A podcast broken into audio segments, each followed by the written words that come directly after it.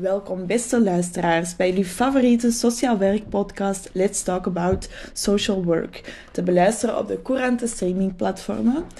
Um, vandaag gaan we het hebben over sociaal werk in een digitale samenleving en hoe, hoe deze sociaal werkers scoren op de verschillende competenties van het mediawijsheidmodel. Dag Vannes, hoe gaat het met je? Dag Maarten, het gaat zeer goed met me. Mag ik je vragen welke sociaal werkers je bent gaan interviewen? Uh, we kozen om onze doelgroep te vernauwen tot jeugd. Al onze respondenten werken met of voor jongeren. Ik ging bijvoorbeeld langs bij Bataljon VZW. Als ledenorganisaties van steden en gemeenten gaan ze vol voor sterk beleid voor jonge inwoners. Ze verbinden en inspireren jeugdraden, jeugdambtenaren en schepenen van jeugd om hier samenwerk van te maken. Bataljon promoot ook op Vlaams, federaal en Europees niveau de troeven van kind- en jeugdvriendelijk beleid en behartigt daarbij de belangen van zowel steden als gemeenten. Daarnaast ben ik ook in gesprek gegaan met de coördinator van de ambulante woondienst van het begeleidingscentrum Dennenhof. En dat begeleidingscentrum Dennenhof is een VZ2 die een erkenning heeft vanuit het Vlaams Agentschap voor Personen met een Handicap. Interessant.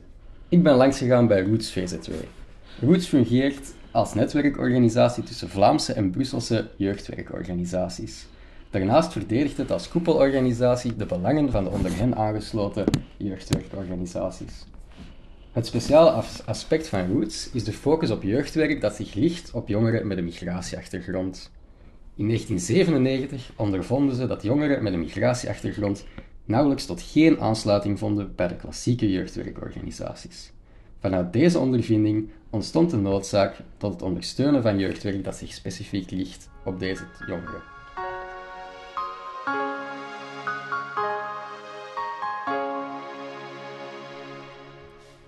Voor we aan de analyse beginnen, zullen we het even overlopen wat er allemaal besproken wordt vandaag.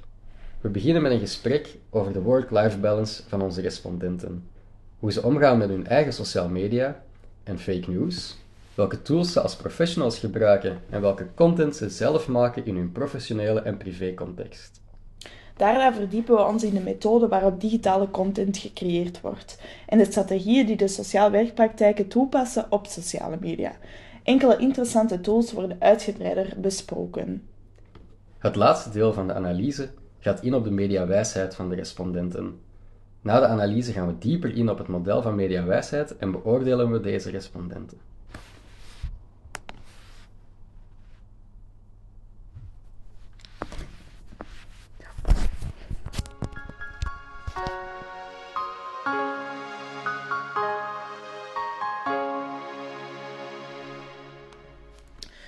Dan overgaan naar de analyse? Wat heb jij onthouden van het interview dat je afnam, Wannes?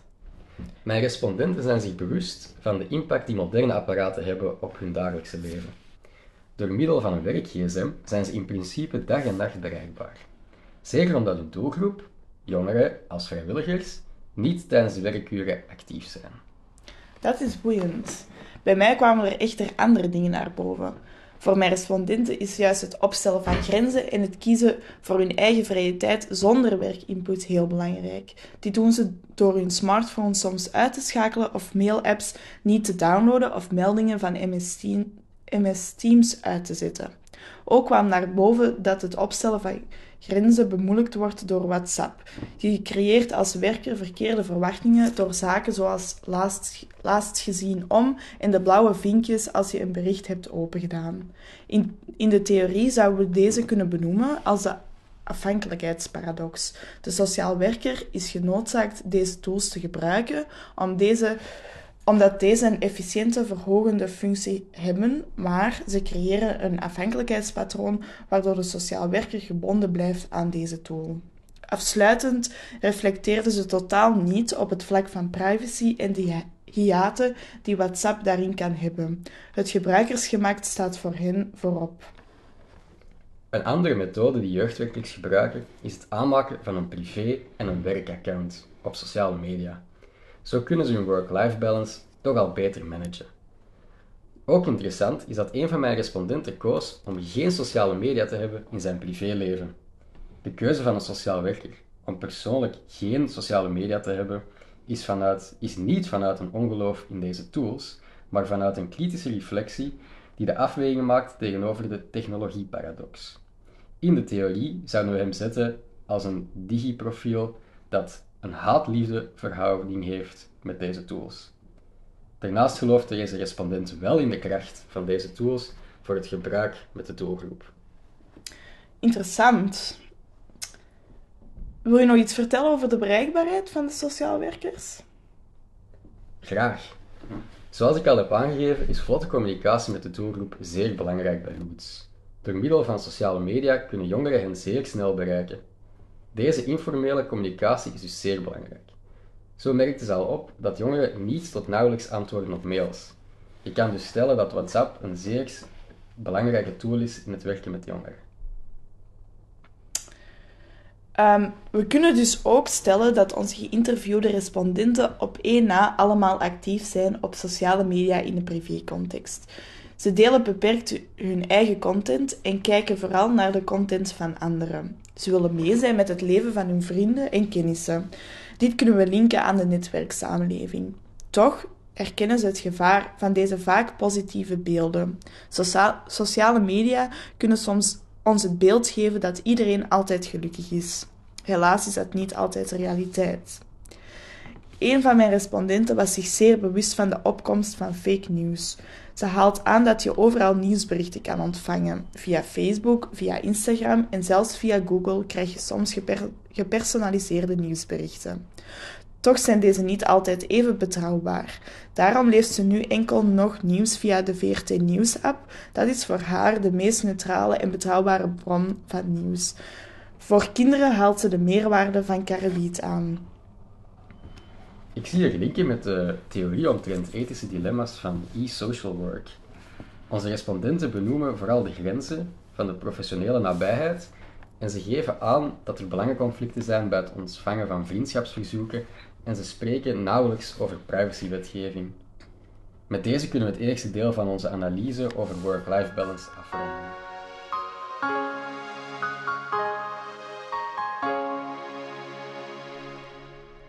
Dan gaan we nu verder met het tweede deel van de analyse over content creëren en strategieën. Roots bijvoorbeeld zet als organisatie ontzettend veel in op het gebruik van sociale media. Deze sociale media maken het gemakkelijk voor de organisatie om hun activiteiten online te delen met de doelgroep. Instagram en Facebook zijn de populairste kanalen om informatie te delen met het grote publiek. Instagram is meer geschikt voor jongere doelgroepen en Facebook eerder voor een ouder doelpubliek. Roots zet gemiddeld enkele verhalen en posts per dag online. Daarnaast wordt er naar andere platformen zoals TikTok en Snapchat kritisch gekeken. Roots reflecteerde over het eventuele gebruik van deze apps. Sociale media is voor Roots niet zomaar een tool. Het is deel van hun strategie. Niet enkel de doelgroep kijkt naar deze platformen, ook beleidsmakers houden hen in het oog. Als koepelorganisatie met zoveel zelforganisaties zorgen zij voor visibiliteit van deze groeiende organisaties via hun Instagram. Roots kan van, via zijn sociale media gericht content verspreiden met een positieve connotatie ten opzichte van hun activiteiten. In de theorie zou je hier kunnen linken met een van de vijf krachtlijnen van sociaal werk, met name politiserend werken. Ze gebruiken dus Instagram voor visibiliteit te creëren ten opzichte van hun beleidsmakers. Die bevinding heb ik niet gehoord. Ja, sociale media zijn zeker een tool die de organisaties gebruiken om activiteiten van hun werking zichtbaar te maken, maar een strategie is het voor hen niet. Sociale, sociale media is maar wat het is. De hoofd, hoofdopdracht blijft voor mijn respondenten primeren. Ook hebben mijn respondenten net nieuwe communicatiemedewerkers aan boord in de organisatie. Dit maakt dat mijn respondenten als sociaal werker minder bezig zijn met het actief content maken in vergelijking met jouw respondenten, Wannes. Door nieuwe functies te creëren, zoals communicatiemedewerkers, die ook sociale media beheren, betekent wel dat de organisaties de meerwaarde hiervan inzien. Wat ik zeer interessant vond aan mijn gesprek met Roots, is dat ze eveneens uitpakken met het opnemen van een podcast. In deze tool worden interessante personen uitgenodigd om via dit platform hun boodschap, mening of idee over te brengen naar het publiek van Roots. De apparatuur die Roots hiervoor gebruikt is zeer professioneel. Een speciale kamer werd ingericht met camera's, microfoons, een zitplek en een audiotafel. Roots heeft hier specifiek subsidies voor gekregen. Dit betekent dat zij actief willen inzetten op deze podcast. Belangrijk hierbij is dat ze geen externen inhuren. Ze doen de technische ondersteuning volledig zelf. Amai, zeer impressionant. Misschien moeten we eens in de leer gaan om onze podcast skills te optimaliseren. Oh, Bij mij was er ook nog een interessante tool die gebruikt werd bij Bataljon. Ehm, de interessante tool heet Aanstekers. En dat is een platform voor ideeën voor jeugdraden. Ideeën die, die iets doen branden. Ideeën, iedereen kan ideeën posten of bestaande ideeën aansteken. Hierdoor heeft een lokaal jeugdbeleid zicht op wat er allemaal leeft in de gemeente. wow, interessant. Dus hebben ze eigenlijk hun eigen sociale media gecreëerd? Ja, dat klopt. Zeer innoverend, hè? Maar bij mijn andere respondent, de coördinator bij de ambulante woondienst van Dennenhof VZ2, loopt het soms ook fout. Zij hebben een online eh, registratiesysteem en informatiesysteem waar ze alle informatie van de jongeren kunnen terugvinden. Ook huisbezoeken worden hierin geregistreerd. Toch bestaat er nog geen formele handleiding over wanneer welke tool te gebruiken. Soms staat de info bijvoorbeeld in de mail, uh, en soms staat de info bijvoorbeeld in het systeem. En soms staat de informatie zelfs in de beide tools. Dit zorgt soms voor veel miscommunicatie en frustratie bij de collega's. Ze hebben dus meer nood aan een formeel kader hieromtrent. Dit zien we ook terug in de theorie rond ethische dilemma's van e-social work. Met name het belang van afspraken maken en het beleid waarin ook de rollen en verantwoordelijkheden van iedereen worden benoemd. Wat bijvoorbeeld, wat doet de communicatiemedewerker, wat doet de dienst ICT en wat doet de sociaal werker zelf. Leuk. Ik hoorde onlangs dat er bij Bataljon een kamer specifiek werd ingericht voor vergaderingen. Klopt dat? Ja, Wannes, dat klopt inderdaad. Vergaderen was vroeger een kwestie van afspreken en samenkomen in een fysieke ruimte. Dit veranderde drastisch tijdens de coronacrisis bij Bataljon. Vandaag is blindend vergaderen een nieuwe trend. Bij Bataljon werd er zelfs een aparte ruimte ingericht voor, uh, tot blended vergaderruimte. Een audioopname, een beamer en een camera voor de online deelnemers zijn tactisch opgesteld. Op deze manier kunnen, deel, kunnen werknemers zowel online als fysiek deelnemen aan één dezelfde vergadering.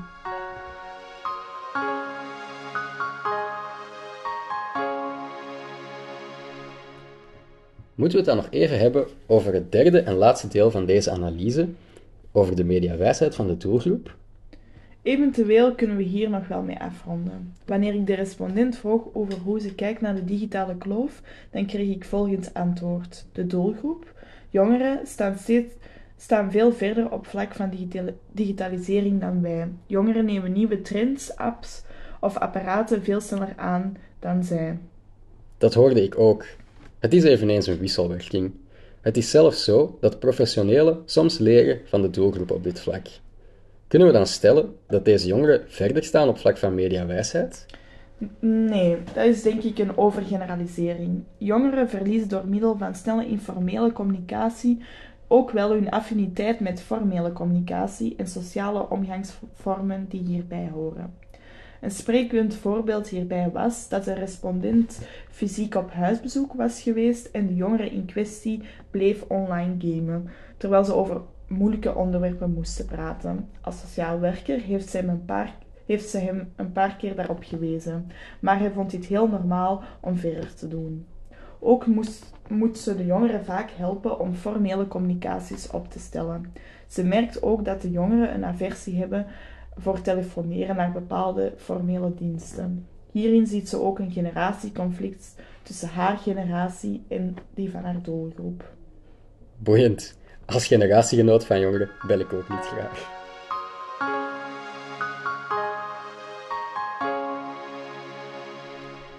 Dan lijkt het me tijd dat we de jeugdwerker scoren op het model van mediawijsheid. Goed idee. Laten we eens kijken. Wat kunnen we eigenlijk na deze analyse besluiten? Top. Wat vond jij van je respondent bij Bataljon? De respondent van Bataljon was zich zeer bewust van de digitalisering van de samenleving. Ze, staat, ze is in staat sociale media te gebruiken en content te creëren. Dit ondanks dat het minder van toepassing was voor de werking van de organisatie. Ze is benieuwd naar de nieuwste ontwikkelingen en ze is op de hoogte van de nieuwste hypes. Ze kan deze platformen gebruiken en evalueren of deze geschikt zijn voor haar persoonlijke of professionele gebruik. Desondanks is ze geen creator. Binnen Bataljon is het creëren van sociale media geen absolute prioriteit. Toch hebben ze onlangs twee nieuwe communicatiemedewerkers aangenomen, die toch meer op sociale media willen focussen. Wat is je conclusie bij Roots? Bij Roots kunnen we zeker stellen dat er een gedetailleerde kennis is van het gebruik van verschillende media. Ze kijken kritisch naar het gebruik van deze verschillende sociale media binnen een organisatie. Door kritisch te kijken naar deze nieuwe platformen van sociale media reflecteren ze over het gebruik van deze binnen een organisatie. En dit maakt dat ze deze tools optimaal kunnen gebruiken om ze strategisch in te zetten naar het politieke systeem toe. Het opstarten van een eigen podcast is hiervan het hoogtepunt. Super interessant, Wannes. Mijn tweede respondent, die coördinator is bij Dennenhof, gebruikt sociale media enkel in haar privécontext. Ze maakt geen actieve content in haar professionele rol, omdat dit wordt overgelaten aan de communicatiemedewerker die daarvoor is aangesteld. Toch reflecteert ze actief over de verschillende tools en een belangrijk hiaat volgens haar is het missen van een formeel kader omtrent hun registratie- en informatiesysteem die ze dagdagelijks gebruiken. We kunnen dus stellen dat in het algemeen onze geïnterviewde respondenten het goed doen op vlak van mediawijsheid. De respondenten weten welke media en digitale tools voor hun organisaties belangrijk zijn in het behalen van de doelen en reflecteren actief over het gebruik van deze verschillende tools. Door het gebruiken van online platformen kunnen ze optimaal communiceren met hun doelgroep en hun boodschappen duidelijk maken aan het grote publiek. Ook individueel zijn alle sociaal werkers mee met de kennis over verschillende trends en de gevaren van de moderne digitale samenleving. Dan kunnen we bij deze onze podcast afronden. Heel erg bedankt voor het luisteren en tot volgende week voor weer een nieuwe podcast met Wannes en Marten. Dankjewel.